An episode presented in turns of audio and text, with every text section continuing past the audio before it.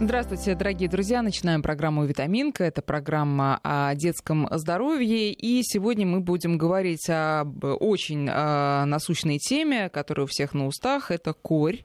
Ну и не только, но корь прежде всего. Корь, а следом за ним, и за нею, и, естественно, гриппы, ОРВИ и прививки, которые надо делать, а некоторые считают, что, может быть, можно и без них обойтись. Вот сегодня мы будем все-таки в очередной раз с этим разбираться. В гостях у нас Алексей Ртищев, доцент кафедры инфекционных болезней Российского национального исследовательского медуниверситета Пирогова. Алексей, здравствуйте. Здравствуйте. Ну что, начнем действительно с кори. Все пишут вот в сообществах мам в разных соцсетях, по-моему, только об этом и разговоров.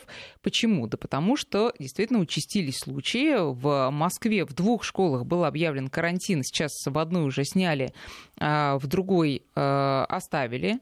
Пока что этот карантин вот на востоке страны, на востоке столицы, школа 1434, по-моему, там пока что оставлен карантин. В школе 1797 сняли, случай не подтвердился. Но, тем не менее, как-то страшновато. Это я не говорю о других регионах. В Твери тоже ситуация непростая. И в другие, там, в Екатеринбурге. Что случилось? Почему вдруг эта проблема? Угу. Ну, сразу с хорошей новости. Действительно, на прошлой неделе активно обсуждались карантины в 2 московских школах. К счастью, в одной из этих школ, как вы сказали, не подтвердился лабораторный случай кори. Легче, правда, от этого не становится. Но что происходит, начнем издалека. Проблема, конечно, не в Москве, проблема не в школах и не в различных регионах России. Все дело в том, что на протяжении последних вот уже почти 2 лет ситуация с корью обострилась в Европе вообще. Прежде всего, это касается некоторых стран Западной Европы, и это касается, к сожалению, прилегающих к России стран, стран бывшего Советского Союза. Прежде всего, это Украина, где на сегодняшний день ситуация критическая, можно сказать так, Грузия и некоторые другие. Соответственно, в тех странах, вот здесь в отношении, поскольку все равно так или иначе речь пойдет о прививках, вот это как раз то, что мы наблюдаем в течение последних 2 лет, и показывает, как раз нужны ли прививки или нет.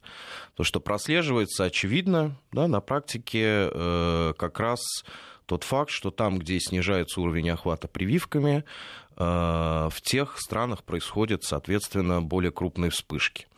Корь, я думаю, это известно всем, пожалуй, самая контагиозная летучая инфекция, с которой можно в современном мире столкнуться, то есть она распространяется очень легко. Легче, чем ветрянка. Конечно. Все прекрасно понимают, что на сегодняшний день сам процесс миграции, перемещение, да, между различными странами на территории, он достаточно прост. У нас активные взаимосвязи и различные вот эти вот транспортные туда-сюда перемещения с европейскими странами, поэтому в течение этих 2 лет неблагополучие наблюдается в разных странах. Это Италия, это началось все около 2 лет назад с большой вспышки в Румынии, которая продолжается. И в некоторых других странах. Это связано с миграционными потоками африканской миграции? В том числе. То есть изначально всегда, точно так же, как и обострение ситуации у нас в стране, в некоторых регионах, в частности Москве, изначально, естественно, связан с миграционными. То есть вирус должен появиться изначально. Потому что, напомню, тот факт, почему мы так пристально говорим о кори. Корь – это та инфекция, в отношении которой на сегодняшний день действует глобальная программа элиминации. То есть это было запланировано еще давно, но пока не произошло. Программа сейчас перенесена на 2020 год, но, видимо, это опять не произойдет, потому что мы уже в 2019-м, а пока легче не стало. То есть элиминировать, практически ее искоренить. То есть не полностью земли, но так, чтобы не было крупных вспышек. Да? То есть практически это было очень редкое заболевание. Поэтому, соответственно, были вот такие периоды последние, я не знаю, несколько десятилетий, когда мы были близки к этому? Да, конечно. Когда это было? Были европейские страны близки к этому. Вообще, год в истории, когда мы практически приблизились к тому, чтобы корь победить, это был 2008 год, когда за год вообще у нас в стране было зарегистрировано всего 27 заболевших. Причем детей было только 4. Ну, вот такими волнообразными периодами теперь у нас наблюдается то выше, то больше. Соответственно, корь попадает туда, ну, опять же, за счет своих свойств вот этой вот высокой контагиозности и распространенности, она попадает то в один, то в другой регион, а дальше зависит от того, куда конкретно она попадет. Чаще всего крупные вспышки и первичные очаги у нас возникают среди, ну, так скажем, общин и людей, ну, вот в частности, цыгане, которые не прививаются, это какие-то религиозные общины. Потом идет дальнейшее распространение, да, которое может, ну, уже сложно контролироваться в крупных мегаполисах, как Москва. Соответственно, на этом всем фоне и у нас в России вот, ну, где-то с осени уже позапрошлого года ситуация несколько ухудшилась, но она, опять же, вот этими волнами периодически идет и затрагивает некоторые регионы сейчас, и в частности город Москву. Поэтому ухудшилось, скажите, пожалуйста, ухудшилось из-за того, что просто много ее попало в страну, или это связано с каким-то, я не знаю, массированным, более массированным, чем раньше, отказом от прививок? Или и то, и то? Ну, здесь влияет, конечно, играют значение различные факторы. Первоначально, первая причина, еще раз повторю, конечно, является завоз кори. А вот дальше ее дальнейшее распространение, оно зависит, естественно, от людей, привиты они или нет. Сказать, что у нас как-то резко возрос в последние годы и в последние 2 года отказ от прививок, и прививок стали от кори делать меньше, нельзя сказать. Может быть, этот процент несколько снизился, и вообще, несмотря на то, что мы говорим и акцентируем на сегодняшний день внимание на кори, естественно, тот уровень заболеваемости, который нас абсолютно не устраивает в современных условиях, он просто неприличен по сравнению, конечно, с даже окружающими некоторыми странами, это очень низкий уровень, да, поэтому, несмотря на то, что корь у нас есть, но вот как раз благодаря все-таки достаточно высокому охвату этот процесс сдерживается. Ну, а цифр нет у вас? Цифры есть за прошлый год, предварительно то, что на сегодняшний день озвучено, просто Роспотребнадзор официально еще полностью не опубликовал, но, по крайней мере, это было уже официально озвучено пресс-службой Министерства здравоохранения, это чуть более 2,5 тысяч случаев. Ну, да, по сравнению с 2008 годом, да, это, естественно, большая. Много. Да. Да. Скажите, пожалуйста, да, во-первых, давайте, друзья, я напомню наши координаты, потому что, конечно, ваши вопросы, дорогие родители, приветствуются. Итак, 5533 для ваших смс-сообщений. В начале сообщения слово «Вести» не забывайте. И наш WhatsApp и Viber 8903-176-363. Давайте, Алексей, начнем сначала и напомним, что такое корь, почему все так боятся. Корь, я читал, только в 4% случаев среди детей это смертоносное заболевание, так, собственно говоря, и от гриппа тоже можно умереть. Что ж так боятся все кори? Нет, конечно, умереть можно от большого количества различных заболеваний. Ну, во-первых, это инфекционное заболевание. Да, и то инфекционное заболевание, которое передается от человека к человеку. В связи с этим особенностью является то, что оно может вот так вот легко и широко распространяться, в процесс могут вовлекаться и заболевать большое количество людей, могут возникать эпидемии. Нужно понимать, что есть разница в особенностях кори, которая была в допрививочную эру, ну, как по уровню заболеваемости, так и по частоте встречаемости осложнений и смертельных исходов. Когда эпидемии большие, то, что встречалось еще в прошлом веке, в начале, до, ну, прививки от кори начали делать в середине прошлого века, где-то в 60-х годах, соответственно, уровень заболеваемости, процент летальных случаев, он был достаточно высокий. Не нужно забывать, что, конечно, смертельные исходы могут наблюдаться, но есть и осложнения, да, когда человек не умирает, но, тем не менее, качество жизни его страдает, и в том числе может произойти инвалидизация.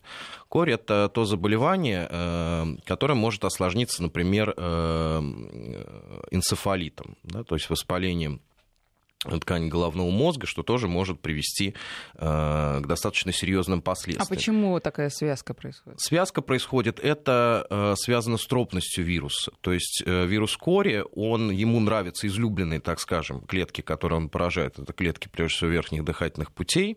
Да, отсюда основные симптомы. Ну и кроме того, он тропен как раз к нервной системе, вследствие чего может вызывать энцефалит. Поэтому это является характерным классическим осложнением, которое, к счастью, счастью, сейчас встречается, но встречается не так часто.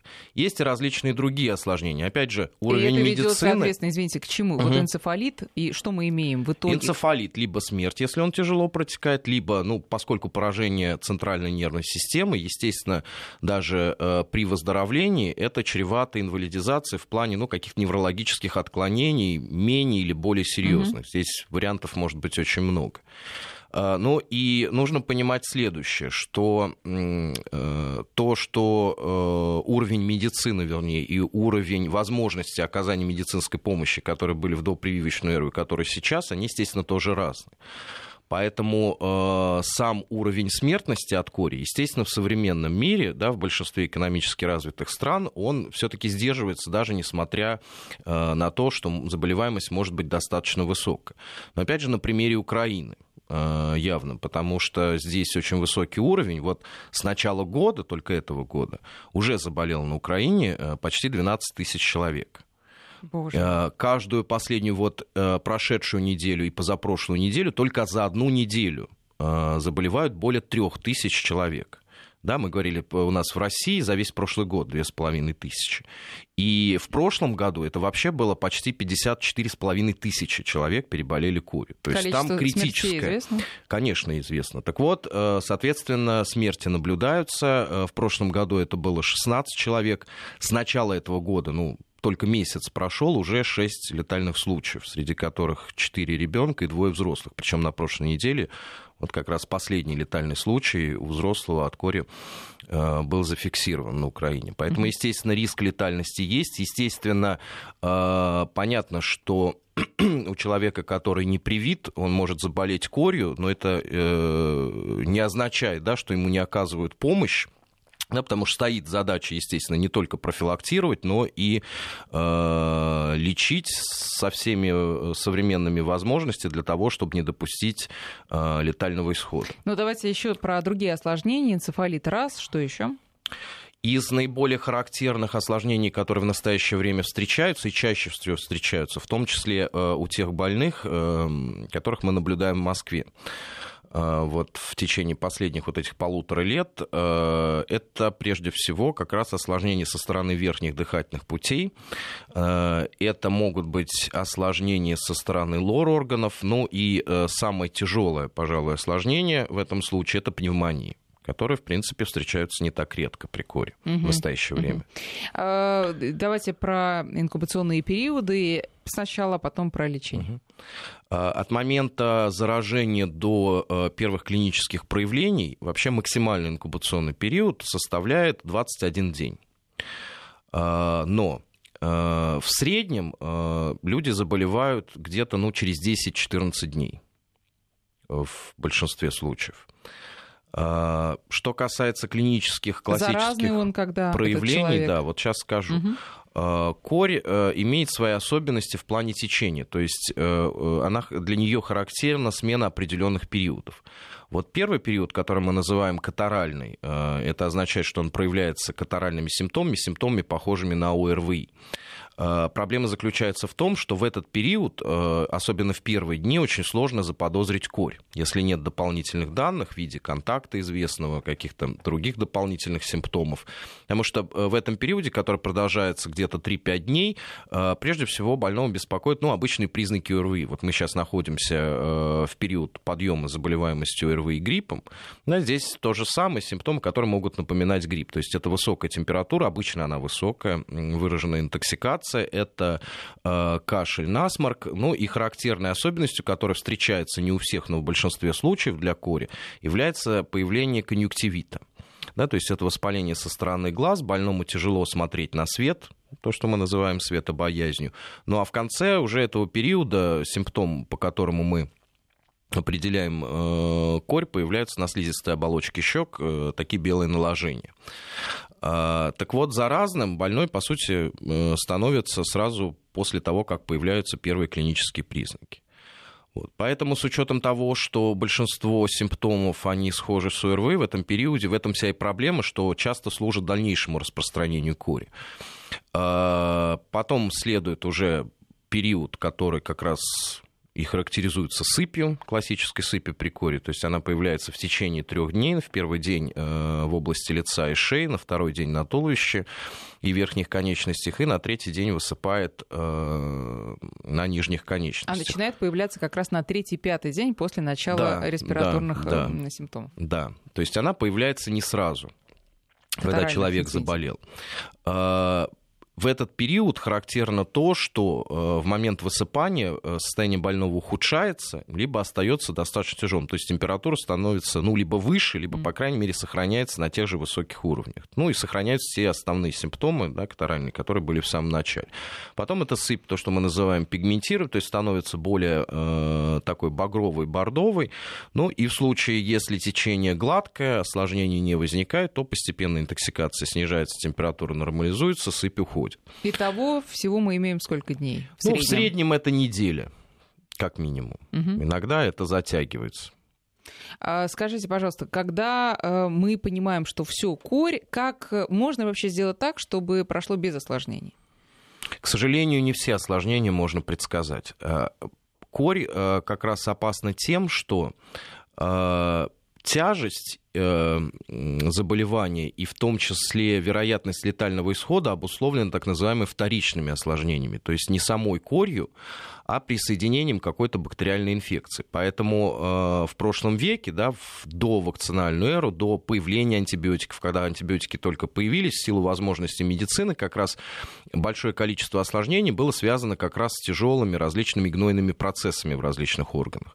Потому что на фоне кори, если говорить упрощенно, по-бытовому снижается иммунитет, поэтому возникает вероятность как раз этих вторичных осложнений. Ну и сам вирус кори может обусловить как раз осложнение, он сам может вызвать пневмонию, достаточно тяжелую, которая лечится достаточно тяжело, упомянутый уже энцефалит, реже поражение каких-то других органов. К сожалению, не существует каких-то очевидных факторов, по которым можно предсказать. Да? Естественно, люди, во-первых, дети, особенно дети раннего возраста, люди с определенными хроническими заболеваниями, в том числе, которые сопровождаются иммунодефицитами, естественно, они в группе риска. Но, тем не менее, серьезное осложнение и на фоне лечения, в том числе, могут развиться, в принципе, теоретически у любого человека, изначально здорового. А почему говорят, что особенно дети до 5 лет под большой опасностью находятся? Но это характерно не только для кори, это характерно для многих инфекционных заболеваний. Это связано с физиологическими особенностями ребенка, его иммунной системы. Поскольку сегодня будет затронута тема гриппа, там ситуация такая же. То есть дети первых 5 лет жизни – это одна из возрастных тоже групп риска. Просто иммунитет не развит достаточно, чтобы противостоять. Да. Но нужно отметить еще раз, нужно понимать, несмотря на то, что исторически мы говорим, что это детская инфекция, говорим мы так только за счет того, что до появления вакцин и до того, как началась проводиться массовая вакцинация, в основном корью переболевали в детстве, нужно понимать следующий момент, что сейчас корь активно циркулирует как среди детей, так и среди взрослых. Взрослые – это люди молодые, где-то до 35 лет. Они, по сути, являются зачастую первоначальными источниками, которые распространяют уже среди детей. Объясняется это достаточно просто. Это возрастная категория.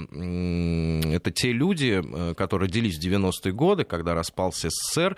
Известен факт, что в 90-е годы у нас вообще был низкий охват прививками, были свои определенные проблемы организационные. И корь сама, у нас не было эпидемии, то есть возникла некая, как мы называем это, неиммунная прослойка, как раз за счет этих факторов, поэтому она подвержена риску. Из-за этого у нас сейчас изменена тактика вакцинации. То есть помимо детей вакцинируют всех взрослых до 35 лет, которые ранее не болели и не были привиты против кори. И по статистике, несмотря на то, что больше половины случаев, что у нас в стране, опять же, по явному примеру Украины, все-таки приходится на детский возраст, и связано это еще в том числе с тем, что заболевают и заражаются дети первого года жизни, которые не привиты еще, их не прививают от кори. Но, тем не менее, наблюдается и среди взрослых. У нас в Москве в определенные периоды иногда даже количество заболевших взрослых бывает больше, чем детей.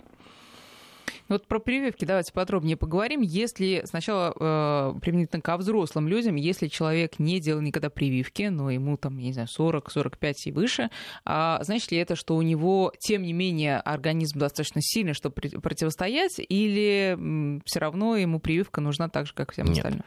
Нет. Чувствительность, назовем ее так, к развитию кори, вообще к вероятности заражения и развития заболевания, она никак не зависит от возраста.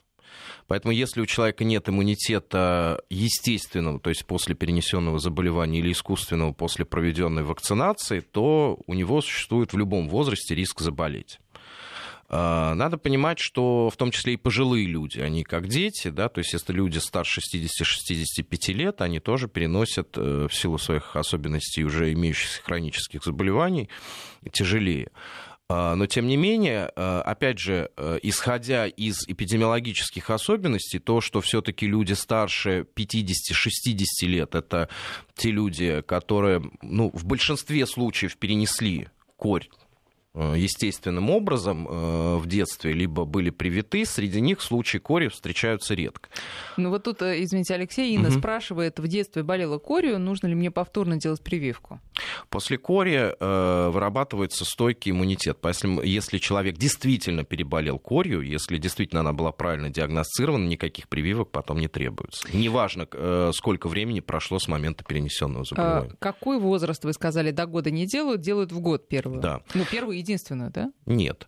Ну, сразу надо сказать, в глобальном плане, да, все вакцины от кори, которые используются в мире, они все так называемые живые ослабленные.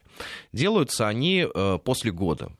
В некоторых странах, где достаточно высокая заболеваемость и трудно контролируемая, иногда допускают, делают чуть раньше, начинают там, с 9-6 месяцев. Но это не очень правильно в плане формирования иммунитета с этой вакциной. По сути, вот эта одна доза, она уже защищает большинство людей от кори.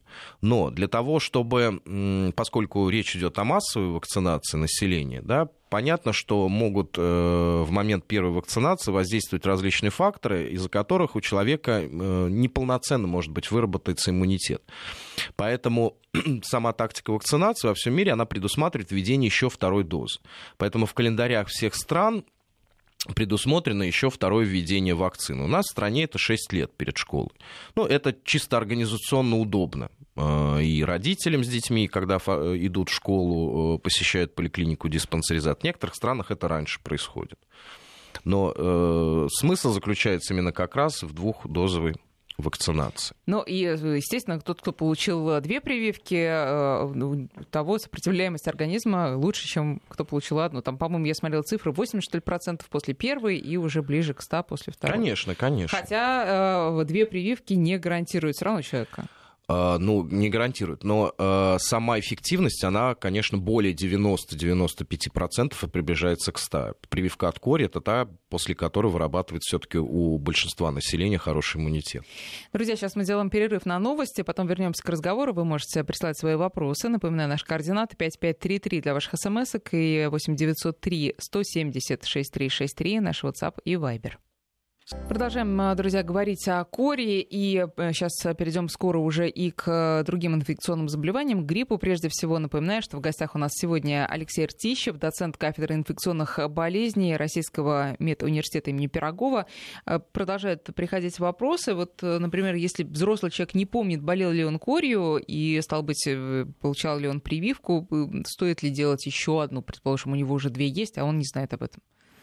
Но если предположить, что у человека есть две прививки, или он переболел корью, и он сделает прививку, никаких каких-то неблагоприятных последствий после этого не будет.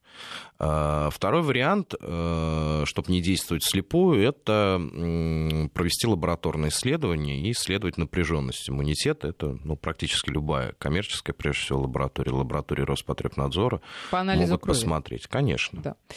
Ну вот тут беспокоятся уже и те, кому за 60. Нужно ли что-то повторять, если у них все в комплекте? Нет, еще раз, если человек перенес заболевание, да, даже если это было 20-30 лет назад, то есть у него хороший иммунитет, ему не стоит бояться.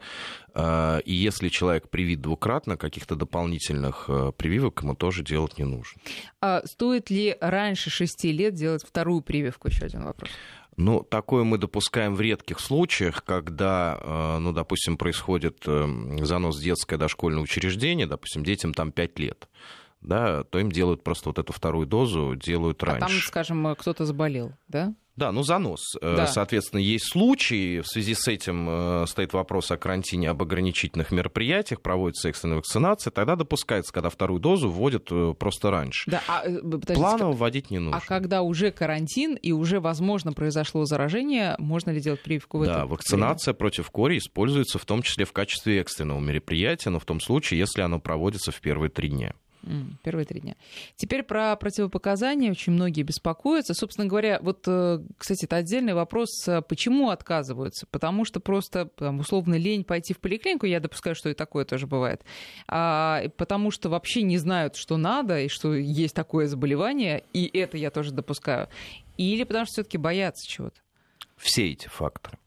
На самом деле, хотя мы все время говорим отказ от прививок, антипрививочники, среди тех, кто не делает прививки, и среди родителей, у которых дети, да, по тем или иным причинам не привиты, не все, так скажем, абсолютные антипрививочники, то есть категорически против всех прививок. В большинстве случаев это такие ситуации, когда у ребенка есть определенные заболевания.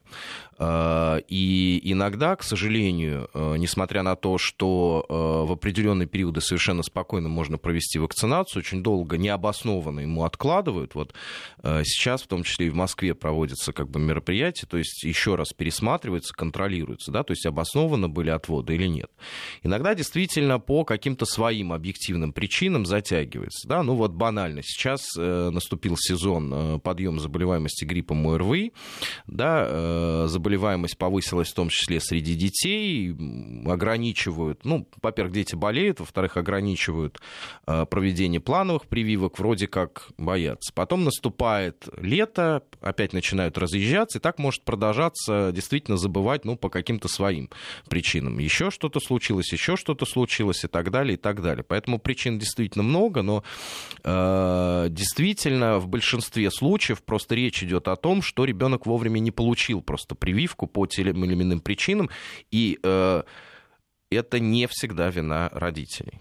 Сколько человек должен быть ребенок, в том числе, естественно, здоров, чтобы он был готов к прививке? Но это зависит от самого заболевания. Обычно после острого заболевания, если оно легко протекало, сразу после выздоровления делают. Если оно было выражено, ну, если речь идет о каком-то остром инфекционном зависе, высокой температуры и так далее, то где-то выжидают порядка 2 недель до месяца. Это в каждом конкретном случае, опять же, решается на основании того, какое заболевание было, что, как восстанавливаться может после него организм. То же самое в отношении хронических заболеваний. То есть в период, когда нет обострений, тоже на основании каких-то дополнительных, может, лабораторных данных, вместе со специалистом, да, который занимается лечением этого заболевания, принимаются вот эти вот, решают сроки. Есть какие-то однозначные, признанные всеми врачами противопоказания? Конечно. Существует, естественно, как к любому лекарственному препарату, абсолютные и временные противопоказания. Ну, временные мы упомянули как пример. Абсолютные противопоказания – это в том случае, если у человека на предыдущее введение препарата, ну, в случае, когда второй раз, были какие-то сильные реакции, в том числе аллергические, либо в том случае, если есть аллергии на какой-то компонент в этой вакцине. Вот вакцины от кори, ну, зарубежные, они обычно выращиваются изначально вирус на куриных эмбрионах, потом, когда уже саму вакцину изготавливают, следы, несмотря на то, что очищают, все-таки куриного белка остаются. Наша отечественная вакцина на перепелинах. Поэтому считается, ну, и остается официальным. Менее аллергенные. Нет, это просто, ну, имеется в виду, что люди, которые имеют аллергию на куриное яйцо, да, все-таки их в популяции, ну, несколько больше, чем на перепелиные, поэтому А изначально приготовление вакцин никак не было связано с этим, но это просто так ученым было удобно. Наши ученые как раз вот на такой культуре разработали вакцину. И это считается прописано в инструкции на сегодняшний день противопоказаний, хотя в прошлом году официально в международной практике на основании исследований было показано, что наличие аллергии на куриный белок не является противопоказанием, не может служить противопоказанием кривой вакцине, и в принципе такой человек может совершенно спокойно и безопасно быть привит. Ну и еще одно абсолютное противопоказание – это беременные женщины. Им вакцинация живыми вакцинами, в том числе от кори, не проводится. Это запрещено. Это вот такие основные. Если человек аллергик, или если не аллергик, а просто родители боятся, а вдруг, что не спасет никакая противоаллергическая здесь же сразу помощь? Нет, для этого как раз предусмотрены организационные мероприятия проведения прививок. Да, то есть это оснащенность прививочного кабинета, да, где обязательно существуют укладки противошоковые. Соответственно, медицинский персонал, который проводит вакцинацию, обучен неотложным мероприятиям в случае, если развивается тяжелая аллергическая реакция. Для этого предусмотрено наблюдение сразу после прививки в течение 30 минут. Поэтому максимально, в случае, если, понятно, это непредсказуемо разовьется, правила предусматривают помощь. Да, но это именно 30 минут может выстрелить таким образом. Потом... Нет, ну если сроки, естественно, могут варьировать, ничего не бывает у нас в организме определенно четкого, но тем не менее, если это действительно то, что мы называем анафилаксия, анафилактическая реакция тяжелая, тем более анафилактический шок, то он, естественно, возникает сразу после прививки. Ну что, давайте мы перейдем потихоньку и к другим проблемам. Про прививки в целом мы можем еще немного поговорить. Друзья, напоминаю, кстати, наши координаты 5533 для ваших смс-ок, наш WhatsApp и Viber 903-170-6363. Алексею Ртищеву можете задавать свои вопросы. А прививки, ну и от там, гриппа, вот, например, сезонные, да, тоже сейчас многие делают. В государственных учреждениях вообще это как «Отче наш», особенно по осени, всем предлагают. А как вы вообще относитесь к таким уже радикальным мерам, которые то и дело там, предлагаются вводить, пока это на уровне таких пока предложений, вплоть до того, что не брать в школу, если ребенок не привит, даже если родители там, убежденные антипрививочники? Вот разделяйте, как врачите идеи. Нет, но так или иначе, какие-то меры воздействия на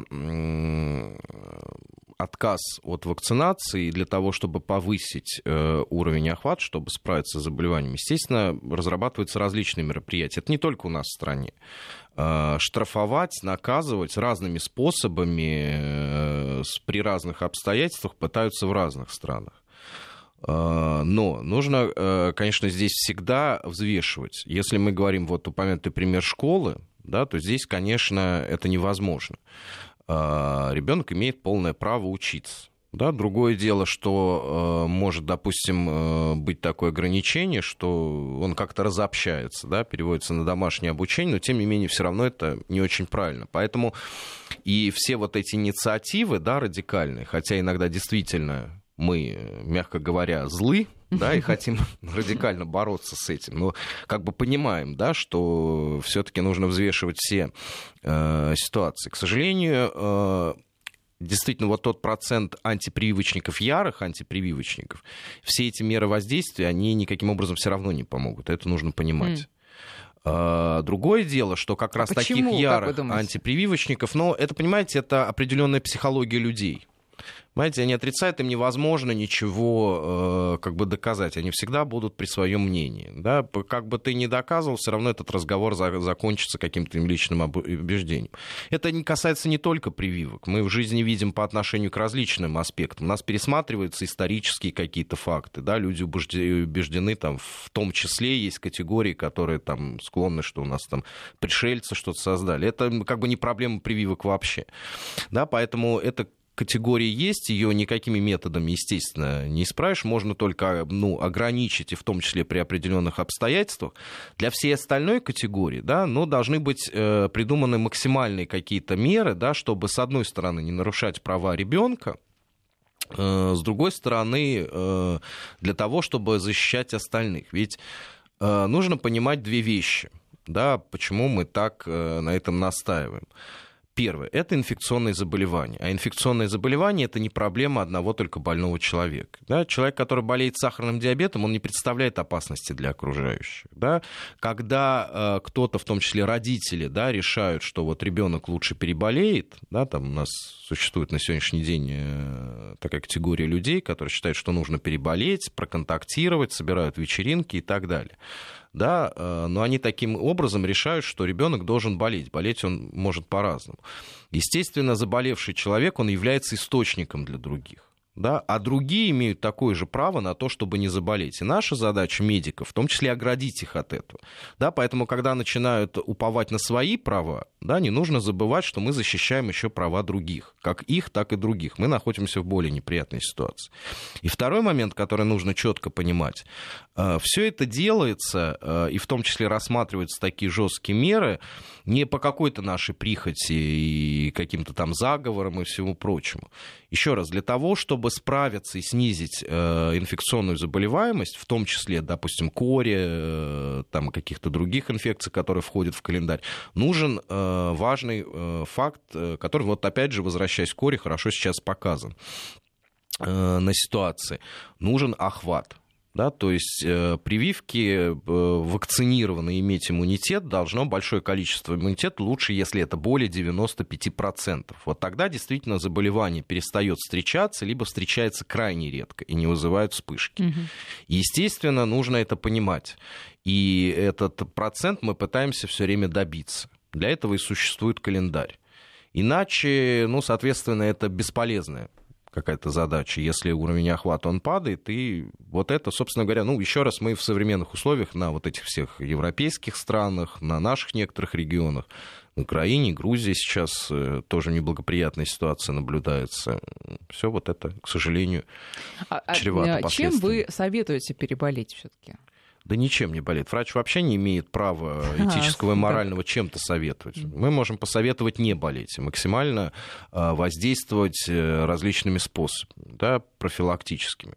Нужно также понимать, да, что профилактика – это все-таки комплексные различные мероприятия, да, и несмотря на то, что ужесточаем мы, не ужесточаем, делает кто-то прививки или нет, но так или иначе, для чего карантины, да, устанавливаются? Это как пример в двух московских школах, про которые активно все говорили на прошлой неделе. Да, то есть устанавливаются дополнительные ограничительные мероприятия, каким-то образом разобщаются, делаются экстренно прививки для тех, кто не сделал, забыл и так далее. Какие-то, то, что мы называем, неспецифические методы профилактики проводятся. То же самое в отношении лечения. Да? Если заболел, мы все равно всячески спасаем и пытаемся предотвратить какие-то осложнения и уж тем более летальные исходы.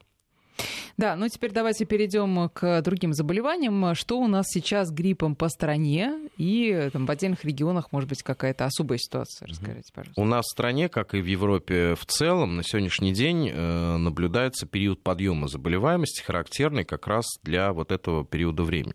Все дело в том, что в этом году мы имеем классический, так скажем, классическое распространение гриппа характерное за счет того, что в циркуляции превалирует вирус гриппа, два его варианта, в большей степени, ну, вот этот пандемический еще 2009, правда, измененный уже вариант гриппа H1N1, ну, и H3N2. Для которых как раз характерно, что напомните самый их животные подъем, названия, пожалуйста. Да, свиной грипп, да. Ну, он уже превратился, по сути, в сезонный, да, исторически мы так его еще называем. Ну, более того, он изменился все-таки. В состав вот вакцины этого сезона он уже в измененном варианте входил. И как раз вот для такой ситуации характерно, что, так скажем, пик, да, и самая высокая заболеваемость, она приходится на конец зимы, начало весны. Собственно говоря, по прогнозам и тому, как развиваются сейчас события в Европе в целом и у нас в стране, как раз все на то идет. Да? То есть сейчас, ну, невозможно точно предсказать, сколько еще будет повышаться, в течение какого времени заболеваемость. Абсолютно точно на сегодняшний день известно, опять же, как в Европе в целом, так и у нас в стране, что, несмотря на подъем заболеваемости, в том числе превышение так называемых эпидпорогов в некоторых регионах, на сегодняшний день интенсивность, она значительно меньше, чем даже в прошлом году. Это хорошо. Давайте тогда я уже вот регионы перечислю. Они у меня перед глазами. Это Свердловская область, Якутия, Еврейские автономные области, Бурятия, Алтайский край. Там превышение порогов от 60 до 100%. Но, вот как сказал Алексей, нам не так много все равно, как было там, в прошлом году. Да, но этого, конечно, не избежать. Потому что, во-первых, нужно понимать, речь идет не только о гриппе, а мы называем это грипп ОРВИ, то есть это респираторные инфекции вообще. И так или иначе, интенсивность, несмотря на то, что мы проводим вакцинацию, несмотря на то, что уровень процент вакцинированных растет, естественно, полностью это сдержать подъем заболеваемости гриппом не позволяет. Тут пришел вопрос как раз из Украины. Я не уверена, что это про корь, может быть, это просто про респираторные, обычные инфекционные ОРВИ. Если ребенок не привитой, больной пришел в класс, где все привитые, то как он может их заразить? Я понял смысл этого вопроса. Это как раз очень любят, которые отказываются от прививок, задавать такой вопрос. Их он заразить не может. К сожалению, почему-то искажают информацию. Очень любят в антипрививочных там форумах обсуждать, что чем наши дети, почему все нам говорят, что мы опасны для окружающих. Опасны не для привитых. Если уж о привитых говорить, то здесь единственное, что может быть, естественно, вакцина, естественно, как и любой лекарственный препарат, неважно, который для лечения, у всех стопроцентный эффект не обеспечит. Поэтому есть, пусть это и небольшой процент, который все равно существует опасность. Поэтому просто так от того, что привитые, и выпускать то, что называется, льва к ним в клетку и проверять, как это произойдет, естественно, кто не будет. Но на самом деле речь идет вот этих ограничительных мероприятий в большей степени не для того, чтобы для привитых опасно, не в этом речь. Всегда существуют люди и дети в детских коллективах, которые по тем или иным причинам мы не можем привить. Всегда не бывает такого, или практически не бывает такого, чтобы в какой-то детской организации были все 100% привиты. И не привиты как раз могут быть в силу определенных заболеваний и обстоятельств. Поэтому наша задача в том числе оградить их. Это раз. А второй момент, который связан с ограничительными мероприятиями, почему ограничения для заболевшего непривитого именно как раз связаны с тем, чтобы дальнейшее распространение инфекции не было. То есть это в рамках как раз вот этих профилактических карантинных мероприятий, чтобы не допустить распространения кори в целом, там даже по району уже в дальнейшем и так далее. Что-то мне захотелось, еще поговорить про антипрививочников, потому что представляю, возьмем обычного ребенка, здорового в целом, хочется понять психологию родителей. Многие говорят, что я не хочу, чтобы вообще в организм моего ребенка что-то вмешивалось постороннее и сильно влияло на его иммунитет. Можете ответить на этот вопрос? Здесь, понимаете, абсурдность данного утверждения в том, что при этом они предлагают вмешиваться что-то потустороннее, переболеть этой инфекцией. Ведь взамен-то что происходит? Что это инфекция? Переболеет и переболеет, легко переносит. Нелогично даже само утверждение. Одно дело, понимаете, когда естественный микроорганизм, вирус или бактерия внедряется, который изначально обладает патогенными, мы называем это, свойствами. То есть он в любом случае окажет какое-то воздействие на орган. Другое дело, когда мы ведем речь о препаратах, в частности, коревая вакцина. Несмотря на то, что она живая, но она так называемая атенуированная. То есть этот вакцинный вирус, он лишен вот этих патогенных свойств, не вызывает заболеваний. Они, что бы ни говорили, просто дальше разговор, стандартно, он будет переходить на почву, что там кто-то скажет, что они небезопасны и так далее. Они безопасны. Это доказано, еще раз повторю, вакцинация во всем мире у нас в стране проводится с 60-х годов. Это уже проверено, перепроверено вдоль и поперек, и про профиль безопасности вакцин, про их эффективность уже все хорошо известно как в отдельных клинических исследованиях, так и на практике, за счет эффективности заболеваемости. Что вы имеете в виду? Понятно, что если тебе делают прививку от кори, наверное, ты корью не заболеешь. Да, под безопасностью имеется в виду, что какие-то побочные действия, большая частота каких-то осложнений.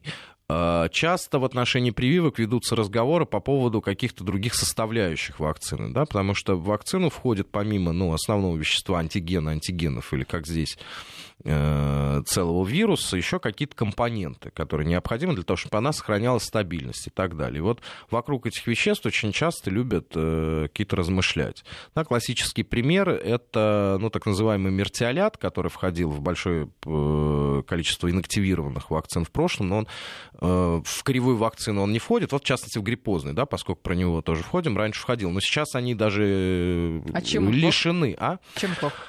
Суть заключается в следующем, что поскольку это, по-другому он называется тиомерсал, да, соединение ртути, да, поэтому во главе угла ставилось, да, что вот ртуть, она воздействует на организм, там, на различные органы и так далее. Хотя была показана его безопасность, тем не менее, с этим спорить не стали. Сейчас разговор вообще не может об этом идти, потому что вакцины на сегодняшний день не входят. Он в состав только Хорошо, но тем не менее вопрос там больше или меньше очистки вот этих дополнительных компонентов, он стоит. И качество бывает вакцины хорошее или плохое. Ну, качество бывает и у разных лекарственных препаратов. Да, она может страдать или нет. Одно можно сказать очевидно, что как в мире в целом, так и у нас в стране контроль как раз за качеством и безопасности вакцин, он более серьезный, чем за какими-то другими лекарственными средствами. То есть сама вот эта система от момента производства, от момента до последующего пути транспортировки и хранения, контроля и мониторинга за вакцинацией, возможными побочными действиями, сильными реакциями, он более сильный и более, так скажем, прозрачный. Да, у нас время, к сожалению, уже заканчивается. Я думаю, мы к этому вопросу прививок и инфекций, к сожалению, еще не раз будем возвращаться. В гостях у нас сегодня был врач-инфекционист Алексей Ртищев. Алексей, большое вам спасибо за участие в нашей программе. Приходите еще. Спасибо за приглашение. И всем, конечно, здоровья, и будьте аккуратны и бдительны.